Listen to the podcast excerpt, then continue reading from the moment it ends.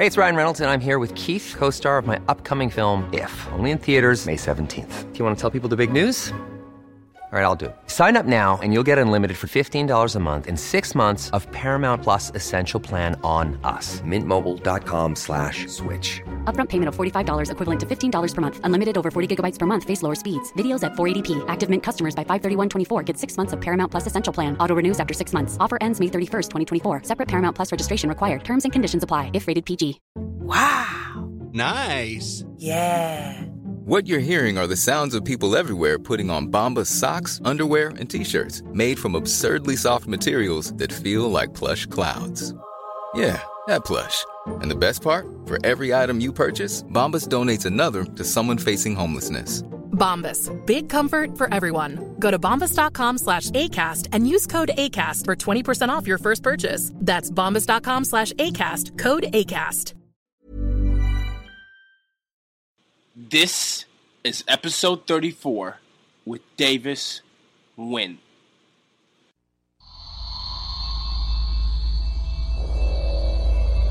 Welcome to the As Told by Nomads podcast, where you'll learn how nomads, third culture kids, entrepreneurs, and leaders all over the world embrace their global identity and use their difference to make a difference.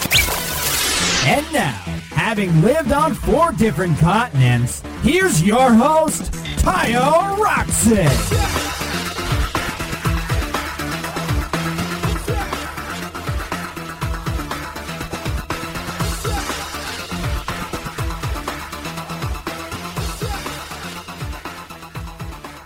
Welcome, everybody. Today, I have with me Davis Nguyen, and he has an interesting background. He's going to talk about this amazing thing that he's doing this year of 2015. And welcome to the show, Davis. Thank you. It's such an honor to be on. Well, you know, the honor is truly mine. Why don't you give us a little bit more about your background, and we can go from there. So when I usually tell people I go to Yale or they hear that I go to Yale, one of 2 things will come to their mind. One, my parents were super rich and could afford for me to go to Yale. Mm-hmm. Or 2, I must be some sort of super genius who got into Yale. But the truth is that, as much as I wish one of those were true, neither of them are. So before coming to Yale, I grew up in one of the poorest areas of Atlanta. To give you a context, I grew up with my mom. She's disabled. And she raised my little brother and me on food stamps. And the kind of community, there weren't many role models. So one of my best friends said that his goal was just to live to see 18. So the type of community we grew in, the crime rate, the teen pregnancy, the drug bust, those things just no longer fazed me by the time I was 18. Wow. And the type of school I went to, we were called the worst school district in the U.S. because in 2009, we became the first school district to lose our accreditation. So basically it meant that the United States education system thought that we were so bad that the people coming out of our school, our diploma shouldn't be even worth anything, not even a seal of approval. Wow. And just through a lot of hard work, a lot of determination, having a goal, working towards it every day, and forming the type of relationships that were meaningful for me to help me through that process, there's the only reason I'm able to be here today. Yeah, you know, your mom sounds like an amazing woman of strength. You know, you said she was disabled and she managed to raise all of you, you know, in an environment that wasn't enabling you to succeed, really. I mean, you guys lost your accreditation. You talk about people considering successes living up to 18 years old, and you know, your mom was able to you know, fight through whatever disability she had and still be a, you know, a paragon of or a model for you. So yeah, I think it's a testament to you both for you to come out of that neighborhood and say, I want to do something positive, and then for your mom to obviously be one of the backbones for you. So that's amazing. Yeah. Yeah. Right. Now, so you were talking about it there, the neighborhood you had, you know, it was one of those, you know, you hear the stories a lot in some, you know, projects where people grow up and then the only way they can survive is crime or, you know, something else that's less than educational. Why did you think that you wanted to do something different from that? Well, good question. So every day when I would wake up and I would hear sounds, you weren't sure what they were. First starting out, maybe there was a gun. And for a lot of my friends, we didn't really see a way out. As in, crime just seemed to be one of those things. As in, you can make more money doing underground things than you could working at the neighborhood McDonald's, which was apparently I've worked local shops, local places like that that paid minimum wage. And for me, when I woke up and saw that, I realized my mom was disabled, so she didn't work. And we had to live off, so it's me, my great-grandma also stayed with us. None of them worked. It was pretty much whatever welfare we had at that month or whatever amount of food stamps. So once the food stamps ran out, that was it for the month. And I remember just waking up some days, and I wasn't sure if there would be electricity in the house. Some days I would have to go to school without a shower. Some days I didn't eat breakfast before I went to school. I went to school hungry and had to just study and work until lunchtime. And I asked myself, is this the type of life that I want for myself? Is this the type of life I want my mom to continue living? And is this the type of life I want my children, my wife to have? Is this the type of man I want? So every morning I would just wake up, and even if I couldn't eat what was in front of me because the lights were out, I would always ask myself, one, what kind of person do I want to be? And two, is the type of things I'm doing today going to get me closer to the type of man I want to be? And if not, why am I doing it? And that eliminated crime or doing anything that would have gotten me into trouble or worse, death. And just having that motivation, knowing that I wanted to go take the educational route or just to prove to myself that some little kid who has the worst academic background in some crime-ridden neighborhood in Southside Atlanta could actually make it. I realized that I could make a difference in the lives of other people. I could have been a role model that I grew up wishing I had to many of the younger students who are in my area. So every time I fly back to my home in Atlanta, I always set out a day where I go into the community and I visit all the schools I attended and schools I didn't attend, or people who have heard of me, and I would just give a talk about what it's like. As in, you might grow up in this neighborhood thinking that teen pregnancies, dropout rates, and these kind of environments are what you can aspire to, but there's life outside of our community, and if you're willing to work for it, you'll be able to see a world outside of the ones that you've narrowly known your whole life. So that's pretty much my motivation, is I wanted to be a role model for my little brother, for the people around me, and for my wife, who soon to be someday, and my husband someday, and just to be able to have a stable life where I can give my mom those things that I know she deserves from raising me and my little brother all those years. You know, I mean, that's so amazing, because one of the things that I want to pull from what you said is that you have that ability to look at the situation for what it was, right? And then see that there's more. A lot of times when people, you know, say, I've had this difficult situation, this is what life has dealt me. I mean, I just look at your situation. Life dealt you a huge blow, but you were able to say, there's so much better after this, and why not me? And, you know, the premise of this media platform is use your difference to make a difference, and that's essentially what I'm trying to promote around, you know, the world, is that no matter what circumstance you are, no matter how different you are, no matter how whatever, you know, the narrative seems to have been spoken about you, there's always a way if you're willing to dig deep and actually push through, right?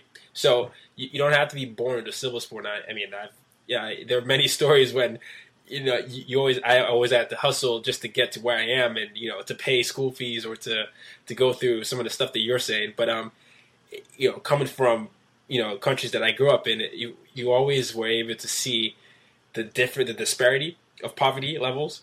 And the people that came out of these situations will always have that one thing that you have, which is that ability to see past their environment and really just work towards a goal, you know. And you know, I think that's really good. I was going to ask you how you use your difference to make a difference, but I think you essentially answered that with that question. Okay, so let's go to Yale. Why Yale? Talk to me about that journey. You're Atlanta, and, you know, Yale's in Connecticut, but what was that journey like? You know, you took the SATs? So just to give you some context, so everything is going to be in terms of context. You know, making a difference, using a difference, it's all about context, right, and where you are. So just to give you a little bit more. So in my school, we do have a office. The problem is that most of the time is spent keeping students from dropping out. So pretty much you're catering to the people who are on the margins. So for those who are likely to succeed or could have done more with their lives, there's not much resources. I remember going to my counseling office and asking if there were any scholarships, and they said, oh, well, we actually don't keep anything. And I was pretty disappointed. It was early on in my career in high school, and I knew immediately that my school, even if the teachers cared, I still needed to push myself a little bit. So the journey to Yale was actually through a journey through Harvard, of all schools.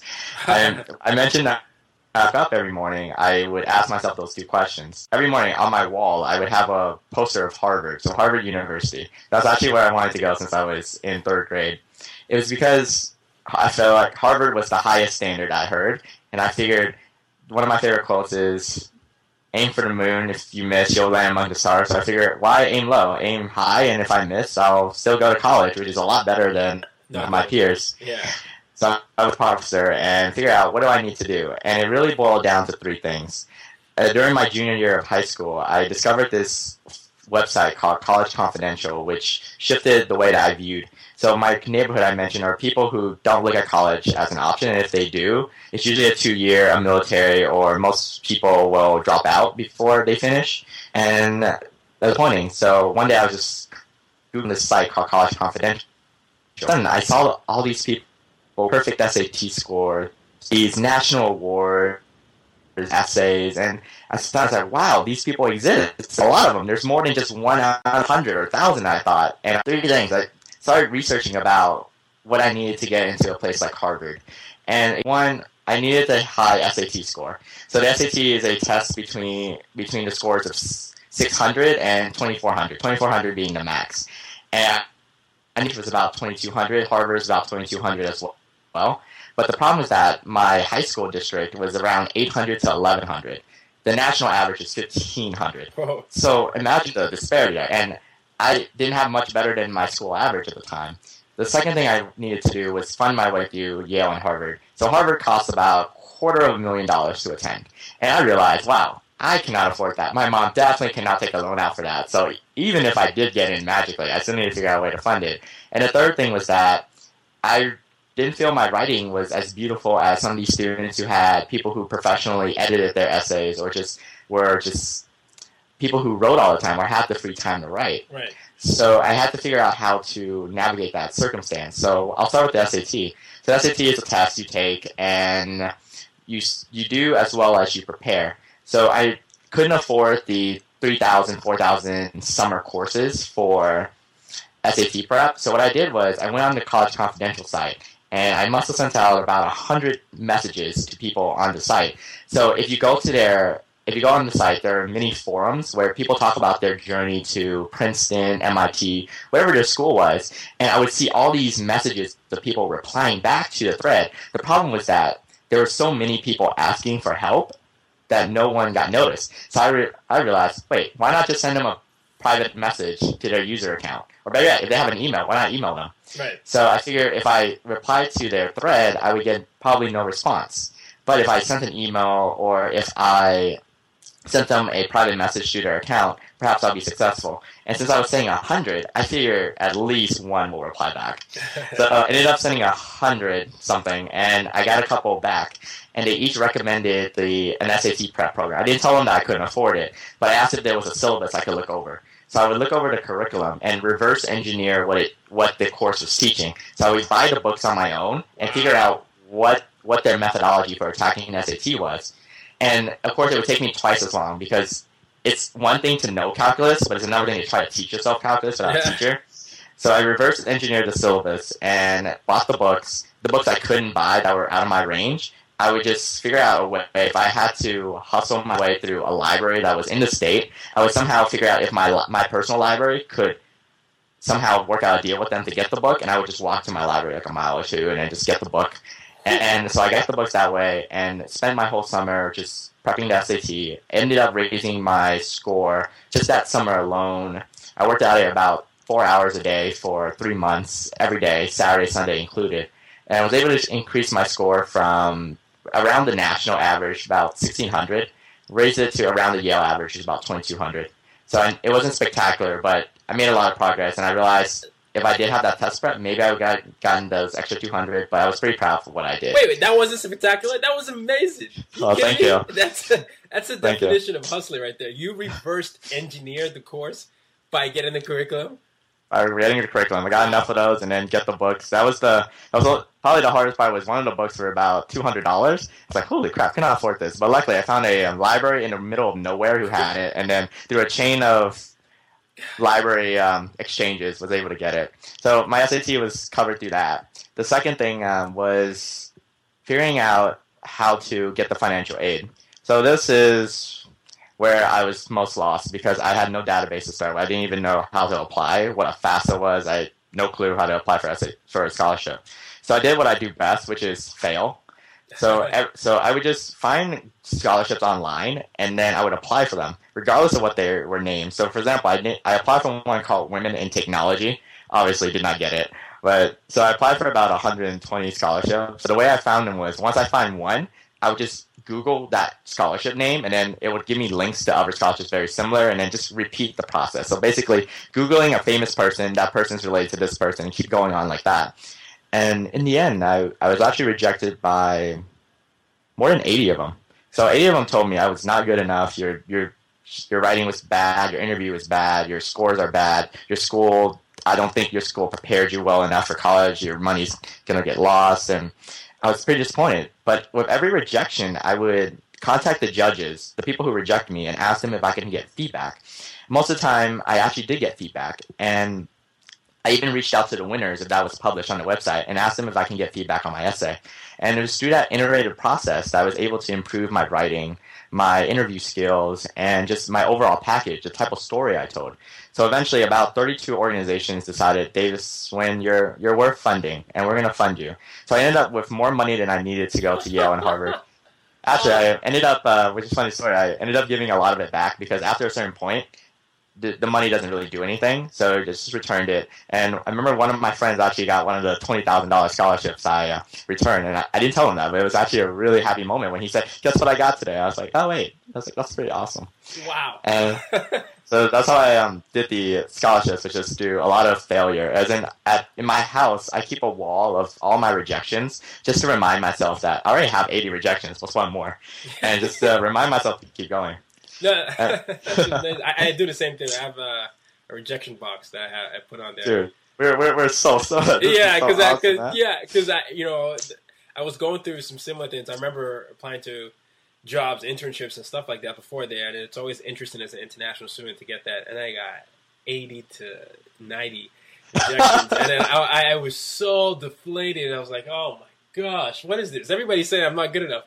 I totally get that feeling. Yeah. It's so, but we're both in really good places. Yeah, and, yeah. But actually the funniest rejection I got was the last thing I did, which was I mentioned my writing skills weren't as good as they could have been. Yeah. So what I did was at the time I wanted to go to Harvard and Yale, and so I decided what better students to review my essays than people who actually go to Harvard and Yale. So at the time, I don't have emails of any student. I don't know anyone who goes to these schools. Yeah. But I quickly discovered, after just reading through articles, that a Yale and Harvard email is pretty much the same. It's your first name dot your last name at your institution.edu. Yeah. So I said, all right, great. I got the email format. Now I need some names. So I would just go on the newspaper, like their online college newspaper, and it's like people get cited all the time for quotes. They're writers, whatever they are. So let's say I get one. One of them was Joshua Penny. So Joshua Penny's a good friend of mine now. And I literally just emailed him. It's like joshua.penny. Actually, I thought it was Josh because the newspaper called him Josh. Yeah. But I figured josh.penny@yale.edu backfires. So I was like, oh, it's probably Joshua. So joshua.penny.edu or at yale.edu. Send him my essay. And I would send like about another couple dozen, like 80 of these emails to Harvard and Yale students. Most of them are like, who's this random kid emailing me? So my email would get ignored. But some of them, the ones who did reply, gave me so much shit, more than I thought. I thought some of them were just going to give me typos, but one girl actually told me, your essay kind of sucks. I think you should actually restart. And I ended up restarting it, sent her another revision of a new essay I did, and that was the one I submitted, and she ended up she told me, I was like, wow, I'm in tears reading this. And finally, that's the same essay that got me into Yale and Harvard. And just through that process of reaching out to people and not being afraid of failure, that got me to where I am. And in the end, I did get into Yale and Harvard. My community made it a big deal. It was like very festive and things because, wow, you never really hear of anyone who goes to a place like Yale and Harvard. Uh-huh. And all of a sudden, I had a choice. It was Yale and Harvard. I knew I wanted to go to Harvard since I was 8. And it was what was driving me, the poster that was in my room. But then I visited the two campuses, and I would have been happy at Harvard, but there was just something about the Yale environment that is just the people, and I just felt like I belonged. And in the end, that's how I ended up choosing to go to Yale and complete my college years at Yale. No, well done to you. I mean, you know, the thing that I learned from you, I'm just amazed by your story. To be honest, it's never give up, but always think outside the box. And, you know, there's so much to get from that is when you were saying use your difference to make a difference by understanding different cultures or just learning how to think differently, right? That's exactly what this is. And there's always a way. I remember I couldn't pay my last school fees, right? And then I basically went to the admission office and I told them, here's the deal. I have $20,000 to pay. I don't have the money, but we'll figure out, you know, I can work with you to figure out a way. You know, I can give you 20 hours to work for it, and then I'm going to make a case for myself why I deserve a certain scholarship, and then I'll work my hardest to pay the balance. And then I ended up getting $12,000. Wow. $12,000, but it was, I remember when I first got that, because this is my last semester, right? So I was like, oh, gosh, I'm not going to graduate. I'm not going to graduate, and I really don't have any money right now. And what can I do? But it's always that moment where you're desperate, and you can either do one or two things. You can either just fold and give up, and that's the easiest thing to do. And you can start feeling pity for yourself and start saying, but you took it to a whole different level, reverse engineering, figuring out emails. I mean, asking for feedback. That is amazing, and I think it's great that they made a big deal out of it. But obviously now you're coming up to is this your last semester? This is my last semester. Your last semester. Why don't you talk to me about this big thing that you're doing in 2015? Right. So in 2015, so I started a little at the end of 2014. I was at a conference at the World Domination Summit, and I was just so the World Domination Summit is a weekend conference in Portland, Oregon, where some of the most brilliant entrepreneurs, writers, and just backpackers, travelers, these world changers meet for one weekend. So in our circles, we're called weirdos, but there it's the norm. Right. And it's just being surrounded by people who are just doing things that hustling, doing things that were changing the world. And during there, I finally met some of the people I've always read online. So I read like people like Jia Jiang, who's known for his 100 Days of Rejection. There's Scott Dinsmore, who Live Your Legend. And I met all these incredible people who were doing things that I looked up to during my time at Yale. And I thought, wow, I want to have dinner. I want to get to know these people. So when they were giving talks, after they gave talks, I would just walk up on stage and just introduce myself, ask them to dinner, and then just be. And long story short, many of them are my friends now. Hey, it's Danny Pellegrino from Everything Iconic. Ready to upgrade your style game without blowing your budget? Check out Quince. They've got all the good stuff, shirts and polos, activewear, and fine leather goods, all at 50 to 80% less than other high-end brands. And the best part? They're all about safe, ethical, and responsible manufacturing. Get that luxury vibe without the luxury price tag. Hit up quince.com/upgrade for free shipping and 365-day returns on your next order. That's quince.com/upgrade. Hey, it's Ryan Reynolds, and I'm here with Keith, co-star of my upcoming film, If, only in theaters May 17th. Do you want to tell people the big news? All right, I'll do it. Sign up now and you'll get unlimited for $15 a month and 6 months of Paramount Plus Essential Plan on us. MintMobile.com/switch. Upfront payment of $45 equivalent to $15 per month. Unlimited over 40 gigabytes per month. Face lower speeds. Videos at 480p. Active Mint customers by 531.24 get 6 months of Paramount Plus Essential Plan. Auto renews after 6 months. Offer ends May 31st, 2024. Separate Paramount Plus registration required. Terms and conditions apply if rated PG. A couple of the other conference attendees saw that I was doing it. They were like, oh, are you some kind of famous blogger I've never heard of, writer, entrepreneur? I was like, no, I'm just a regular student. And they're like, whoa, Scott Dinsmore just high-fived you out of nowhere. And I said, yeah, I high-fived him back too. And they were like, how do you do this? As in, so by the end of the weekend, I probably had a contact list of about 30 to 40 people I used to just imagine one day meeting, and here I was meeting with them and just planning events with them for the future. And so a couple of the people who went to World Domination Summit asked me, how do you do that? How do you have the audacity just to reach out to people and people you look up to? And I remember back to when I was in high school and the type of fear I used to have sending those first emails. Who am I to spam somebody's inbox? And I realized I wasn't spamming. I was actually doing something that was productive for both sides. So for 2015, I decided to reach out to one of my role models every week. So every week, I will pick someone who I look up to. For example, a couple weeks ago, I reached out to Nicholas Sparks, who's the famous author of The Notebook. I love Nicholas Sparks. Look, I know it's a little weird for God to admit it, but I don't care. I love it. I love reading The Notebook. The Notebook, A Walk to Remember. I go to Nicholas Sparks movies every year by myself. Oh my gosh, no, me too. Oh man, next time we're in New York, we're gonna do this. Yeah, we're gonna do this. I mean, I'm not. Everybody listening right now just dropped off, but still, but it is so true. I mean, I have not found any other guy that's like Nicholas Sparks. Are you kidding me? I am. He's beautiful. He's a beautiful writer. His movies are great. I was like, oh my gosh, that's such another different writer I like that's like that is John Green. He does the same similar thing. He did what's that movie with Shailene Woodley? Fault in Our Stars. Fault in Our Stars. Great movie. Watched that by myself too. I watched that by myself twice. I could have driven up to Rochester. Oh man. All right. Before we get carried away. So you reach out to Nicholas Sparks. I can't believe I just found. So I would reach out to Nicholas Sparks and every week I would reach out to someone who I look up to and figure out a way for me to get in front of them. So it could be something like going through their assistant. It could be going through their agent, as I did with Nicholas Sparks, or it could just be cold emailing them.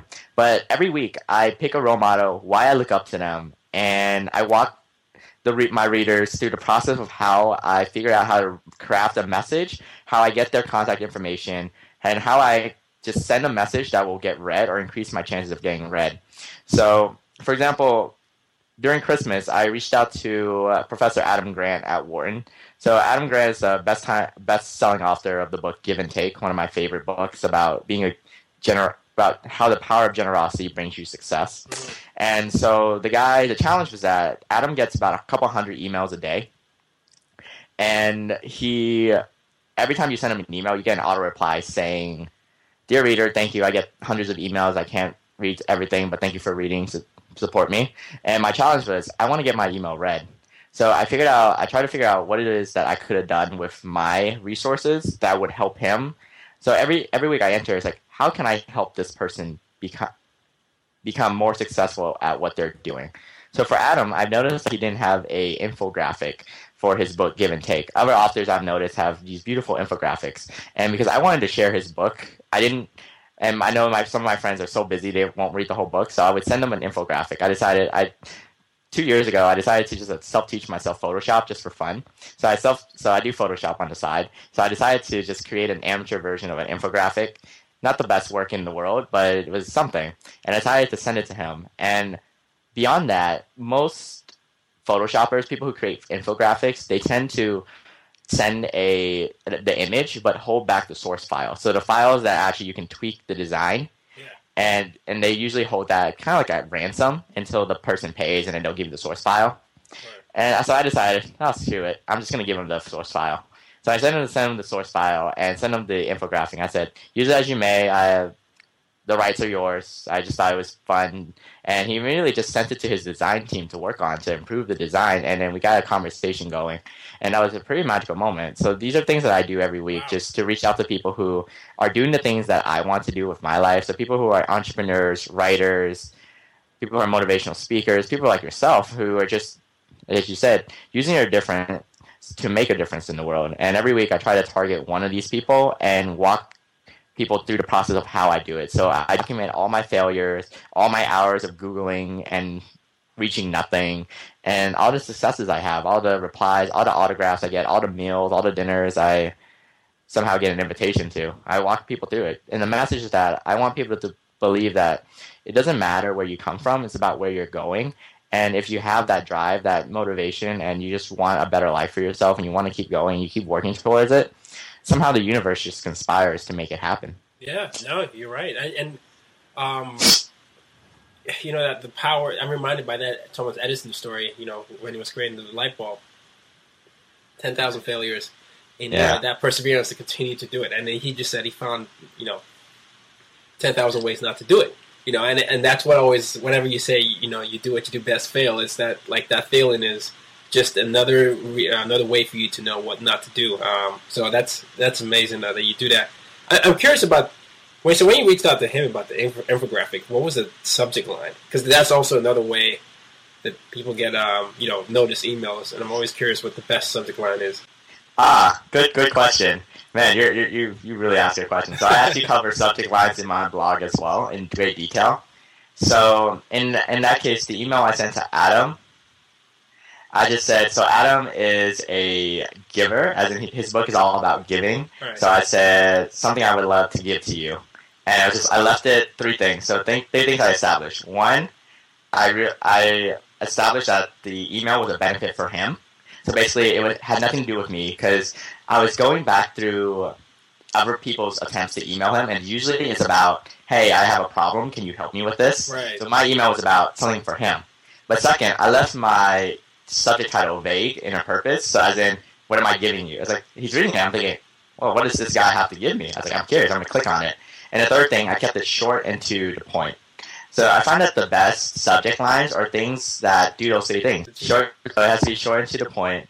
It should have a benefit to the person who's going to read it. And third, it should arouse some kind of curiosity. Okay. And then I want to click this just to find out where this is headed. So one of my most successful headlines is actually really simple. It's two words. It's thank you. Wow. And you'd be amazed. As in, my click rate for thank you is probably the highest. As in, if you got an email today that said thank you for someone that you never met, it's like you're wondering, like, oh, did I do something? Like, I'm just curious. Click on it, and then the subject line gets you read, very similar to how a newspaper headline gets you to read the first lines.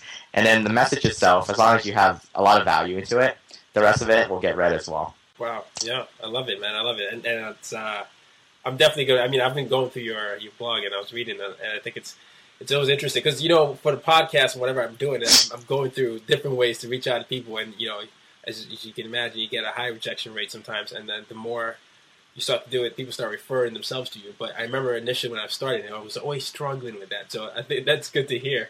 And I made a lot of the mistakes that you're saying. I would write a lot of the huge things, and then, it would be a big deal. But, all right. So, okay. So now we've talked about, what you do right now. Where's the site? How can we find out about what you're doing? All right. So, thank you. So, the website is clickwithanyone.com. And so that's simple. It's clickwithanyone.com. And I update it every Tuesday. My failures, my successes, any lessons I learned. I think the most important things are lessons, as in I've gotten my share of rejection, but every week, every time I get a rejection from someone I'm trying to contact, similar to I'm pretty sure you learn, is that you learn how to be a better person at reaching out, as in you really do learn through failure. Yeah, no, you're right. I'm not anywhere near as good as you, but I've learned a lot. I learned a lot from what you're just saying right now, because I remember I used to write some long messages. Like, hey, I love and I would say what I meant, but yeah, I could just imagine that they get probably hundreds of those, and that they want to get through that. So, no, I'm definitely a fan. So, how would you describe yourself as an entrepreneur or a writer, or what would you say you are? I would describe myself, I would love to be all those things you mentioned, but the best way I of myself is I'm just a student of life. Every day I just look for ways that I can make the most out of my life. Love it, love it, love it. Since you're very into role models, what do you think? Why do you think it's important for the youth today to have role models, and where can they find role models really, especially people in bad communities? Good question. Wow, you have really good questions. And so it goes back to my story of when I grew up in my community and I didn't have role models. When I look back at my peers and people who turn to crime, or people who don't quite go to college or make anything of their lives, and they're stuck in this vicious cycle of poverty, the one thing is that they never have a role model to look up to. So like me, most people live with their mom or a single parent who probably is working or absent at the time, and the people around you are in the same cycle. So I truly believe that the type of person you become is a huge product of the type of people you surround yourself with. And having those role models, people I looked up to who went to college, those people I found on College Confidential, and people who were outside of my neighborhood gave me hope that there is people out there who are doing these amazing things, and I could learn from them, and I could slowly shape my life to become the type of person I am by trying to find the people who are already doing the things I want to do. So one of the things I learned in college is that the quickest way to get something done is to surround yourself with people who are already doing it, because those people truly motivate you, and they take the I can't, I won't, I don't know out of you, and they force you to do it because, by example, they're doing it. Yeah. And I think that's why it's so great to have role models, that, especially if you come from a community that's less than ideal, and even as you grow up. In college, one of my role models was a guy named Keith Ferrazzi. So Keith Ferrazzi wrote this book called Never Eat Alone, which is one of my favorite books. I love that book. Love book, right? Yeah. And Keith talks about the power of relationships. And immediately after the second chapter, I knew that Keith and I had to meet. As in, this was someone I wanted to be when I grew up. So Keith's an entrepreneur. He's a best-selling writer. He's a motivational speaker. But most of all, he's a philanthropist. He creates all these projects all over the world. And he's very humble about it. And so when you have a role model, I looked up to Keith, as in Keith had done the things that I wanted to do, and just looking up to him, I can see that someone's done it, so it's actually possible to do it. And I remember wanting to meet him, so I tried to figure out how to meet him, and the process took about 9 months before I met him. And the process was, I found a nonprofit that he started near my campus, and I started to... I just kept sending emails to the director that I wanted to be part of it, as in they wouldn't take people who weren't already a part of it. Right. So I ended up working at the nonprofit for about 5 months. And you're so resourceful, man. You're so resourceful. Sorry. Gotta figure out a way, right? And then at the end of my 5 months, I ended up running it. I became the student leader who ran it, and I made a list. Every day I would make a list of things I thought could improve. And I didn't have Keith's email. I didn't have anything. So he did have a website that links over to his general account. I was pretty sure it would go to probably his assistant or someone who reads his email, but I just wanted to send it anyways. So the person who runs the nonprofit nationally, so I sent an email to her, and I just had all these suggestions about how the program could be improved, and how, because I knew Keith wanted to take it, expand it even further to other parts of the United States. So I ended up sending him a list of suggestions, like, these are things that were going well in New Haven, these are things that weren't going so well, this is why I suggest improving to make it better and expand it. So in the end, I even forgot I sent the email, but a month later, the person I sent it to forwarded it to Keith, and right before Christmas, so a little more than a year ago, Keith sent me an email. So very terse, he says, I have 23 minutes before I get on the phone tomorrow. We're getting on the phone. So it was like that terse. And I was like, wow, okay. So I got on I cleared my schedule because I had no clue when he was calling. He said he gave me a range, so I cleared myself that schedule. And he did end up calling me exactly for 23 minutes. We talked. And he said, all right, so I noticed you listed this. Why did you list this? I thought this was going well. And it was just back and forth. I was very honest about what I saw on the ground. And in the end, it's like, I like you. You know, kid, I like you. It's like, what are you doing for spring break? And I said, well, I was planning on studying for my exam. And he's like, all right, kid, this is what we're going to do. I'm gonna introduce you to one of my project managers. He's going to set you up with an internship. I don't know how you're going to do it, but get yourself out to L.A. and you're going to live and work with me for a week. Wow. I was like, oh, okay, well, all right. I did not expect it. And, of course, at the time, my bank account is pretty much zero. So I was like, oh, man. Okay, so I just had an opportunity to work with my role model. I can't afford to buy a ticket. Oh, boy. What am I going to do here? Okay. Oh, boy, Davis. So I decided to figure out what Keith was doing with the nonprofit, and I found a psychology teacher at my school who had a project he wanted to work on, and I knew Keith's people back in L.A. could actually work on a project with me. So I told Keith, hey, I actually think could I use some of the time when I work with you to work on this side project? I'll find my way. He's like, whatever, as long as you get whatever I need to get done, you can do whatever you want on your side. So the professor ended up paying for my ticket. Wow. And so I ended up doing that, did his project on top of Keith's project, got to just work with Keith for a whole week, and I figured out why he was so successful, why I looked up to him. The guy works nonstop, probably 16 hours a day, 7 days a week. We were just up and running at 6 a.m., just going and working out, and then starting at the office, and then just working until dinner time. After dinner time, more work, then going to bed, and just rinse and repeat. And it was just an amazing week living out with my role model, the person I look up to, who for me, a little more than a year ago, so a year and a half ago, he was nothing but an author I looked up to. But now I text him pretty much every month, and I tell him what's going on in my life. He tells me what's going on in his life. And his responses are as terse as ever, as in he's so busy. But just knowing that I have someone, if I had a question, like an older brother to look up to, if I had a question, it's just an amazing resource. And that's amazing.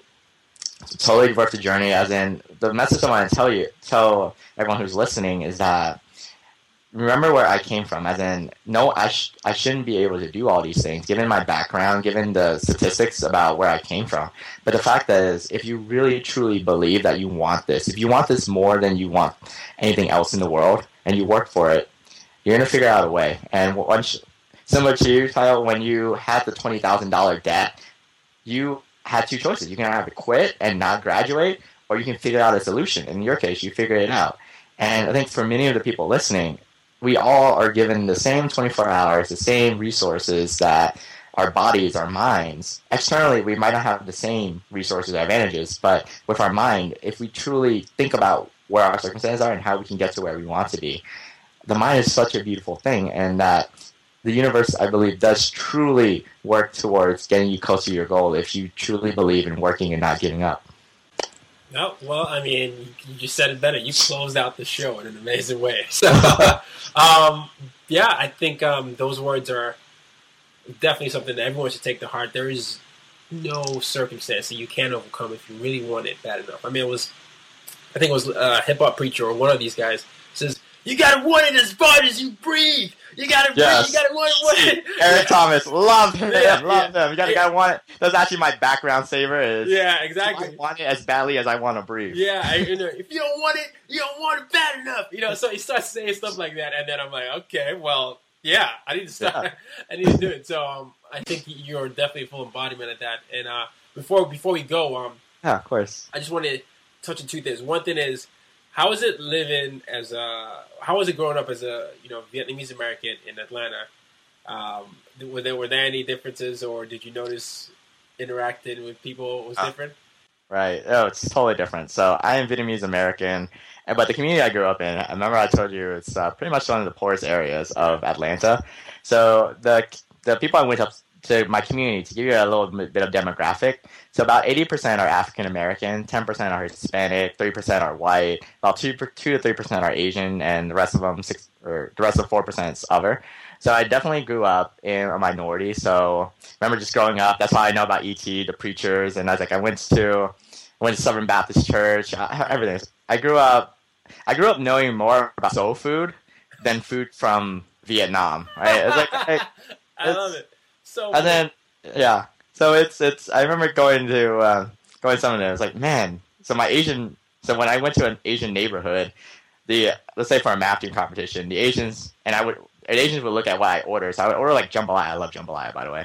And the other kids were like, "What is that? Is that some kind of weird rice?" No, it's jambalaya. And then one of my friends would make, "Davis, you're like you're too black to be Asian, but you're too Asian to be black." It's like, it's weird. And then, but the pro side of it is that, as you've seen traveling through your countries, is you develop a sense of awareness for the type of people outside of your own race, your own culture, and you try to see their plight. So growing up in where I grew up, as in, it dealt me a lot of blows, but one of the things it did is it opened me up to the type of humanity that exists outside, as in, there are people struggling, as in, their culture is a huge part of who we are as a human, as a human race, as in, without culture, we're no more than animals. So that's what it was like growing up Vietnamese, as in, I did have Vietnamese food growing up, but I can probably tell you more about Black literature, Black food, and Black music than I can about Vietnamese food, Vietnamese culture, and Vietnamese music. It's an interesting upbringing. No, I love it, and I think it's apropos as you did, and you're someone that adapts naturally, and it seems like you did for sure. So it's good. All right, well, this is probably the most educational interview I've had. I can't tell you how much I've learned. It's just, and I'm actually really, really inspired by your story, and I can't wait to get this out. So. What are you up to? Where can we find out more about you? I mean, I can see you speaking at conferences, headlining your own conferences, or summits rather, like Tony Robbins does. But I'm really excited about where you're going. So what do you have in store? I'm excited for both of us, and hopefully we will be headlining the same conferences. I'll speak at yours, you'll speak at mine, and that's the goal we're working towards. Amen. If anyone wants to email me or just follow me, all my information is on my website at clickwithanyone.com. Everything's free on the website, tips about how to reach out to your role models, perseverance, and my contact information. So if anyone ever is in the area or just wants to meet and talk or just send me an email, please go ahead and just do that. As in, I'd love to know how I can help you, your readers, your followers, your listeners, anyone. So clickwithanyone.com. All right, clickwithanyone.com. You got it. Davis Nguyen, and what an amazing, amazing guy. Yeah. Thank you so much for coming on the show. No, thanks so much. All right. It's my honor. You've just been listening to the As Told by Nomads podcast. For more ways to use your difference to make a difference, as well as for show notes, head over to www.uydmag.com. Till next time, go out and make an impact in your world. Imagine the softest sheets you've ever felt. Now imagine them getting even softer over time. That's what you'll feel with Bowl and Branch's organic cotton sheets. In a recent customer survey, 96% replied that Bowl and Branch sheets get softer with every wash. Start getting your best night's sleep in these sheets that get softer and softer for years to come. Try their sheets with a 30-night guarantee. Plus, get 15% off your first order at bowlandbranch.com. Code BUTTERY. Exclusions apply. See site for details. Even when we're on a budget, we still deserve nice things. Quince is a place to scoop up stunning high-end goods for 50 to 80% less than similar brands. They have buttery soft cashmere sweaters starting at $50, luxurious Italian leather bags, and so much more. Plus, Quince only works with factories that use safe, ethical, and responsible manufacturing. Get the high-end goods you'll love without the high price tag with Quince. Go to quince.com/style for free shipping and 365-day returns.